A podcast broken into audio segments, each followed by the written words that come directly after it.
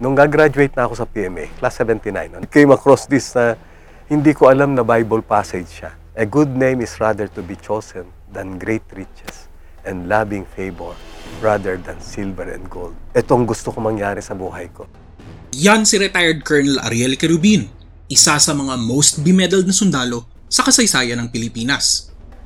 Sa 49 na medalya na natanggap niya, isa rito ang Medal for Valor, ang pinakamataas na parangal sa military. The Medal for Valor, ito yung ibinibigay ng Armed Forces of the Philippines sa ating mga sundalo na nagpakita ng katapangan, courage, bravery beyond the call of duty in the face of extreme danger. Ito yung simbolo ng ating pag-recognize and pagbibigay pugay sa sundalo who have displayed exceptional heroism and selflessness in the service of their country. Madaling ma-recognize dun yung symbol ng president, ano? Yung lion. Ibig sabihin, ganun na lang kataas yung pagbibigay pugay natin sa ating mga awardees. It is no less than the president who is giving the award dun sa ating sundalo. Simula noong 1935, 42 pa lamang ang naparangalan ng Medal for Valor. 17 sa kanilang buhay pa, isa rito si Querubin. Pinarangalan siya matapos ang magdamag na bakbakan laban sa Moro Islamic Liberation Front sa Lanao del Norte noong 2000. We were pulled out from Palawan after the MILF showed signs of aggressiveness. So I was part of 1st Marine Brigade.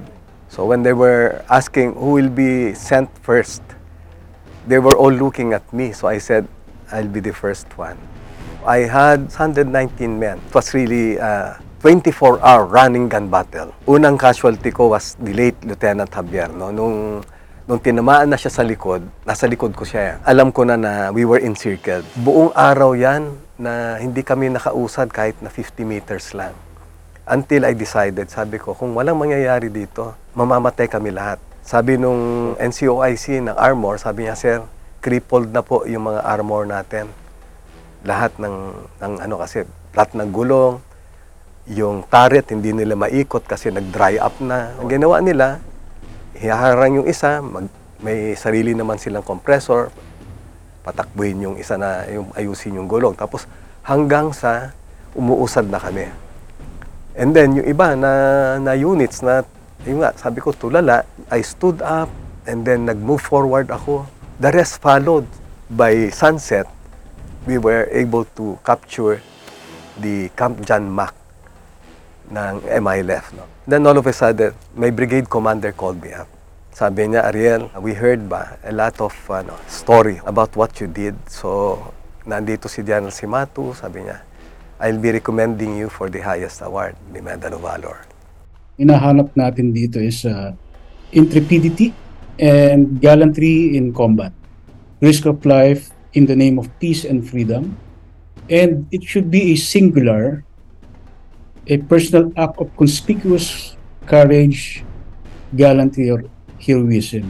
Kailangan talagang kakaiba yung ginawa niya sa isang combat, and it should be an actual conflict against sa ating mga armed enemies, enemies of the state. Hindi ko iniisip yung award na makukuha ko.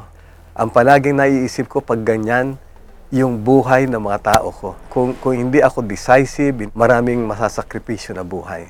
Alam mo, sabi ko,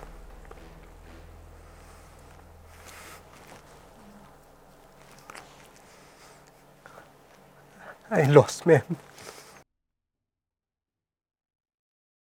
Walang saysay yung award.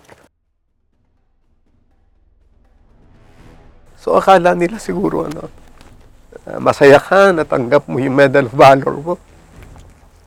But every time I recall ganitong pag-uusap natin, maalala ko lang yung lalo na yung mga katabi ko na kinuha nila yung bala para sa akin. Bakit sila, sabi ko, kung saan ako doon pa rin sila sumasama. Sabi ko, ano bang nakita ninyo sa akin na ganun ba ?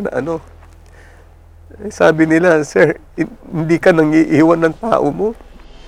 Hindi basta-basta ang maging Medal for Valor awardee. Expects natin sa kanila ay they are examples of paano yung pagbibigay talaga ng kanyang buhay at kakayahan para sa bansa, no? So tinitingala sila ng ating mga sundalo, tinitingnan yung kanilang leadership, and I believe bawat sundalo ay gusto ring maging parang sila, no? Dahil they really gave their all for us. Para naman kay Colonel Querubin, I still say plano pa rin ni Lord kasi He prepared me, no? I'll be entering another tumultuous chapter of my life. So binigay niya yung award para lang naman sa pamilya ko yan kasi libre yung pag-aaral lahat ng anak ko, lahat ng dependents ko, no? Libre sila sa hospitalization. Meron pa akong priority in the acquisition of public lands, preferential rights in the lease of pasture land and exploitation of natural resources. Meron akong monthly allowance na 75,000, tax-free allowance. So kung titignan mo, ang daming benepisyo. Pero yung sabi mong responsibilidad, well, you really have to to be a role model when you're given that award. Akala mo pang pogi-pogi ka lang na gano'n. Hindi. Ang tingin sa'yo talaga ng mga kasundaluhan, yung mga men in uniform, na you are somebody to be emulated, no? Meron ka ring kakaibat yung responsibility na, in my case, for example, na I am a reformist. Hindi nga naging madali ang buhay sundalo para kay Querubin. Ilang beses na nalagay sa bingit ng kamatayan at nabilanggo pa ng 2 beses. Gayunpaman, nagsilbing paalala ang medalyang natanggap sa kanyang gampanin bilang Filipino. So every time I see something wrong, I have to speak my mind out. And yun siguro yung nakikita nila na pagka Medal of Valor ka, multi-awarded officer ka, when you say something, people listen to you. Ako, ever since, noon pa kahit na nasa serbisyo ko noon, ang palagi kong sinasabi, after what I've been through, ba't tayo nag-aaway-away?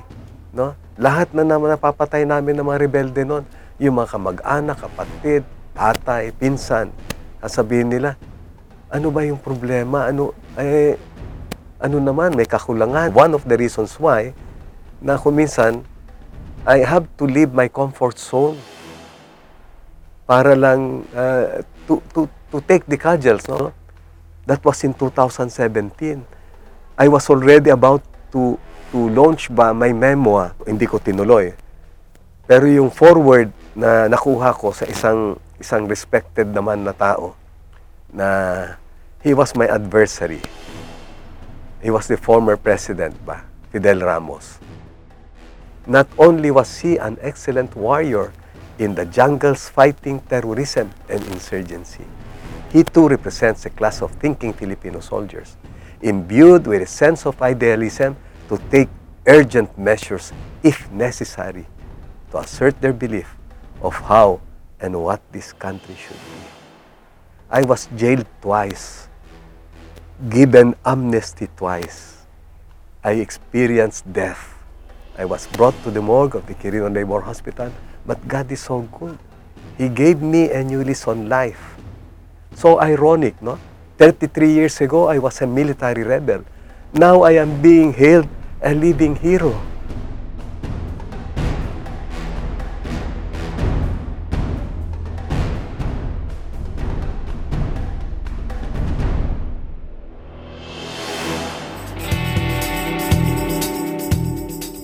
Dito sa What The F? Podcast, walang murahan, usapang facts lang.